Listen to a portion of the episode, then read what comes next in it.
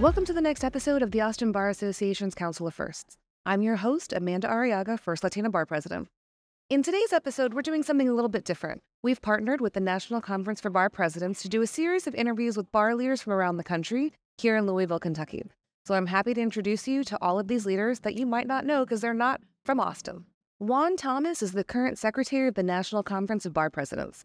He was the 75th president of the National Bar Association, past chair of the American Bar Association Civil Rights and Social Justice section, and is currently the third vice president of the Illinois Bar Foundation, which will make him only the second African-American lawyer to be in line to become president of that organization since its creation in 1951.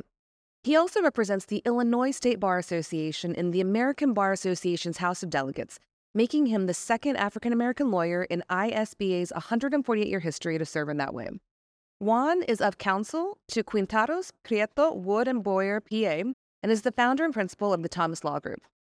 He's been named as one of the top 100 trial lawyers by the National Black Lawyers, was named the Class of 2023 Men of Excellence by the Chicago Defender, won the Katie Holmes Educational Foundation Public Service Award for Leadership and Service in the Community in 2018, and he is one of this year's American Bar Association Spirit of Excellence Award winners, which celebrates the efforts and accomplishments of lawyers who work to promote a more racially and ethnically diverse legal profession. I'm honored to have with us today Juan Thomas. Juan, thank you so much for being here today. I want to start at the beginning. Why did you want to be a lawyer? When I was 9 years old, my parents bought me for my birthday a stack of presidential trivia cards. And so at the time, Jimmy Carter was president. And so I read about all the presidents. And I said, you know what? None of these guys look like me. So I began to read about them and wanted to figure out, well, how do they become president? And I realized most were either farmers, particularly early presidents, mm-hmm. or they were lawyers. Some were both. And because I grew up having asthma, I knew I didn't want to be outside on a farm. And so I went the route of becoming a lawyer. And I'm still mad today because Barack Obama beat me to it. So, but a theme, a little bit of your career is you could end up being the second. That's right. So I'm looking forward to that. We'll see. So while you were president of the National Bar Association, you created the first LGBTQ lawyer division. Why was that expansion of inclusion so important to you? Well, to be honest with you, it was not on my radar initially. But during my bar leadership service, I was attending other national affinity bar meetings like HNBA, NAPABA, Nanaba, and each of them had a section or division for the LGBTQ plus legal community. The NBA did not. In fact, candidly, there had been resistance to that in the NBA for many years, and that goes back to some of the more traditional cultural and religious values that many of our members have and still have in the NBA. But I decided, after seeing what my friends were doing in the Hispanic National Bar and NAPABA and other spaces, that the NBA needs to move into the 21st century and be more inclusive. And then I was told there was a community of lawyers in the NBA who were part of the LGBTQ plus community, but did not come out at NBA conventions and events. And I found that fascinating that they were there, but not organized. And so I worked with a few people who were committed to helping me make this happen. And we got that done. Literally at my last board meeting as president, we passed a resolution to create a division for the LGBTQ plus members of our profession. And now they have a seat on our board of governors, a voting seat, and they've been very active for the last, 5 or 6 years now. I'm very proud of that. What a wonderful legacy to know that your bar already is about inclusion, right? And that you had to expand it because you realize there's now a subset of people that needed to be included very overtly. Right.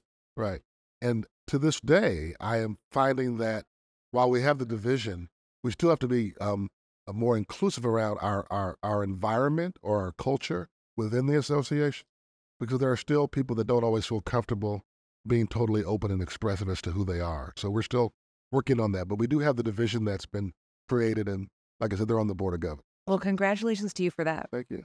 One of the other things that you co-founded was the National Commission for Voter Justice to address voter suppression across the country while advancing electoral reform and civic engagement. And you did that in 2017. Do you think that is even more important today? Oh, it's critically important, even more today. And sadly, I always say I was the first NBA president whose term was completely under the presidency of Donald Trump. I know this is not a political podcast, but it did raise some challenges for our association because previous president was a lot more friendly to our interest than President Trump. And so when he was openly trying to, what I call, promote voter suppression under the guise of voter integrity, that was just a code language for voter suppression. We formed this coalition with Barbara Arnwine and Jesse Jackson Sr. at Rainbow Push, and they're still working on that to this day to make sure that people have the right to vote and that voting is open and inclusive and that we have integrity in our process. And unfortunately, during that time, there was a deliberate effort trying to undermine the electoral process, and we saw that in obvious ways. That still has manifested itself today. I was troubled to see recently that 2/3 of Republican voters in Iowa believe that Joe Biden is not the legitimate president of the United States. That's problematic. And so I think we still have work to do in this space. I think this year's election will be quite telling in this space. And so I'm very proud of the work that we did back in 2017 that's continued to this day. Why do you think this is such a controversial topic? I know one of the things we're talking about with NCBP is the rule of law, democracy, free and fair elections. Why are these phrases controversial? As lawyers, they shouldn't be. Well, America's changing. And the fact that you and I are having this discussion today is a reflection of that change. We have to decide if we're going to be a multicultural, a multi-generational, a multi-sexual orientation, multi-religious faith democracy. Will we be a democracy for everyone or just a select few? And there are those, candidly, who want to take us back to a time where people like you and me would not be at the table when decisions were being made. But I think those days are over, and that's the struggle. That's the core of it. Now, it comes out in many ways, an attack on DEI, attack on women's rights, an attack on, what we teach our children in school. All of these issues, at the core of it is, will we be a democracy for everyone? And candidly, there are those who never wanted us to be at the table. And so those forces are still alive and well in this country, hopefully shrinking in number, shrinking in influence, shrinking in impact, but still significant. And so I don't take anything for granted. And sadly, the work of our generation is to not only protect the rights that our grandparents and parents fought for, but to also to continue to advance rights, to be more inclusive in this multicultural, multi-ethnic democracy. I feel like the hashtag of your episode is going to be democracy for everyone. And there is nothing controversial about that. That's right. That's right. So when we met and got to chat in Minneapolis in September, one thing that we talked about is how it is strange that we still have legal firsts and seconds in our profession, in our bar associations. You are in line to be only the second African-American president of the Illinois State Bar Foundation. That's right. So seeing what you've seen, do you think the legal community is on the right track to being more diverse, equitable, and inclusive? We're at a crossroads. I think in light of last year's Supreme Court decision that struck down affirmative action, law firms, law schools, our profession generally is really concerned. And a lot of people have kind of taken a, let's step back and reassess this approach. And so we have to, those of us who are committed to this work, those of us who are committed to DE&I, have to move the ball forward and not allow what I call a false narrative, this idea of a colorblind society, which I think is just code for white supremacy being maintained and manifested, have to push inclusion and diversity and equity and belonging. And so let me name the first president of the Illinois Bar Foundation, the Honorable Judge Vincent Cornelius out of Joliet, Illinois. He's a dear friend of mine. And he's been a mentor to me. And he is living the life that I hope to also want to, impart to your listeners, which is if you're the first, don't be the last. And so he's been a mentor to me to make sure that he was the first. But now that I'm the third vice president of the foundation, he won't be the last. And so my job will be to go find a third. We've never had an African-American woman as president of the foundation. That needs to change. So I've got work to do in that regard. So I think, particularly in the bar world, there are still many firsts. Judge Cornelius is also the first and only African-American president of the Illinois State Bar Association. Only one. And this is, Illinois, Chicago. You'd think in the Chicago we'd have a lot more. Now, we have a Metro Bar, the Chicago Bar Association. They've had, many African-American presidents, and many women have been president of the Metro Bar. But the State Bar, Vince is the only black man to ever be president. We're about to have our first woman of color. Her name is Sunny Williams. She becomes president this June. So we have work to do in my state. And I've learned through NCBP, a lot of states are still having these firsts. Florida just elected its first black woman to be the Florida State Bar president in 2023. So we have a long way to go. And for those who have DE&I fatigue, I'm sorry, with all due respect, get over it. We have a long way to go. Well, thank you for all you're doing and for knowing that to be the second, you must get the third. That's right. Because this is sort of a never-ending chain of there are wonderful people who could be leaders. Yes. We just need to put them in the right place to be identified and noticed. Open the door for them and let their talents speak for themselves. Speaking of leaders, what does NCBP mean to you? Wow. NCBP for me is what I call iron sharpening iron. It is like-minded leaders coming together to grow and improve and continue what a mentor said to me many years ago, being a lifelong learner. I'm always looking for new lessons, new insights, new perspectives on how to not only be a better leader, but to be a better lawyer, be a better person, be a better husband, a better brother, a better uncle, a better son.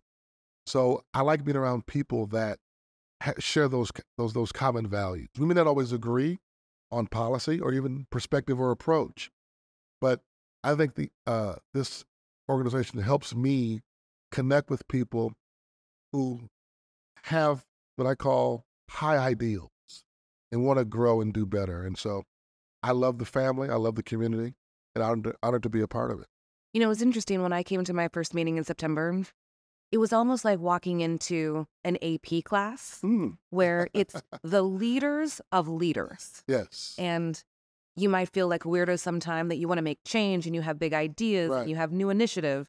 And then you walk into this AP class and everyone is like you. Right. And it's so fun to know that there is this peer model that exists that we can learn from. Yes, absolutely. What advice do you have for lawyers who'd like to follow in your footsteps? Think twice. No, seriously. I think if you want to be a bar leader or a leader in our profession more generally, I think it's important to focus on relationships. I have discovered, I tell this, when I was NBA president, I went to many law schools around the country talking to the BALSA chapters. In Illinois, we have 9 law schools, and I spoke at 8 of them during my presidency. And I focused my remarks always on what I call the lie. And here's the lie that we are told in the black community, and I think is also true in the Latino community, that if you work hard, get a good education, stay out of trouble, and go to good schools, you'll be successful. Well, that's a lie. Here's why that's a lie. It's only half true. There's another part of that. It's a lie by omission. And the other part is the importance of relationships. Developing genuine relationships that'll open up doors, that will give you opportunities and bring you into the table. And that is not always taught to people in our communities. We're taught to just focus on ourselves and what I call rugged individualism. No. Build relationships. Our white allies, that's what they do. And they support each other and open up doors for each other. When I was a young lawyer, never forget this, one of my best friends in law school was a Jewish young man. And I went to him because I had my own practice. And I wanted to see if he'd let me be his lawyer. And his instinctive response was, oh, well, you're a great guy. I love you. But, you know, our family business, we've always done business with my dad's buddy, who we went to, I think they went to high school together. And they were all Jewish. And he was telling me how, candidly, they support and do business with each other. Not to offend anyone else, but they support their own first. We're not taught that. We're taught that's a problem. It's problematic. You know, we're reverse racism. No. You support those who come from your community because that's how you grow together. And so I would say to anyone that wants to do this work is to focus on not only doing well, being a competent lawyer, don't get in trouble, all that's true, but develop and build and nurture relationships. And the way you nurture a relationship is when you reach out to someone when you don't want anything from them. Too often, there are people that we only hear from when you want something or you need something. But hey, when I'm in Austin, I should give you a call just to get together and have dinner, have lunch. I don't want anything. I'm not looking for business. I'm in your town. Reach out. Send a note. Hey, I saw you won this award. Congratulations. Connect with people on a human level. I think if we do more of that, you will find that people will invite you in, open up doors for you. And I'll be honest, a lot of my success in the bar world is because of that, because of relationships. Someone thought of Juan Thomas. He'd be good for this. Let's call him. Because I've learned this. I'll close with this point. If you're the best, if you're the top lawyer in town, but no one likes you, you know what people are going to do? They're going to call the second best lawyer in town. Because you and I know hundreds of lawyers. You don't have to refer me. You can refer somebody else. It's based upon our relationship. And so I think that's critically important for young lawyers to understand, is to build those and nurture those relationships. And candidly, you don't do it always on a phone. We've gotten used to these devices. Sometimes we need to get together, have a cup of coffee or whatever your favorite, drink is, and get to know each other. Well, thank you for taking the time to talk to me. Our audience is going to love all your words of wisdom. And I'm looking forward to you coming to Austin so we can have that dinner. I look forward to it. Thank you so much. Thank you. Thank you for having me.